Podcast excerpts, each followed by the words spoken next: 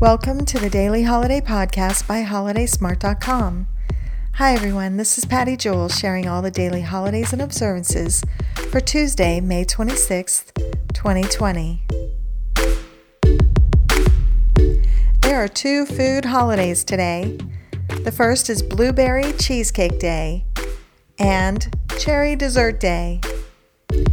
Share your favorite on your social media.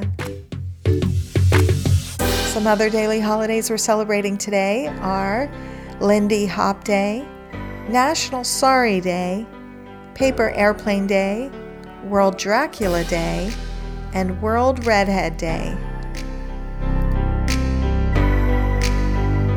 And those are the daily holidays for today.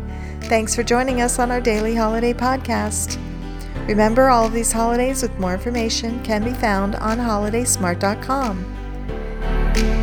Please help support us by sharing the love. We'll be here again tomorrow to explore, discover, and celebrate all the daily holidays.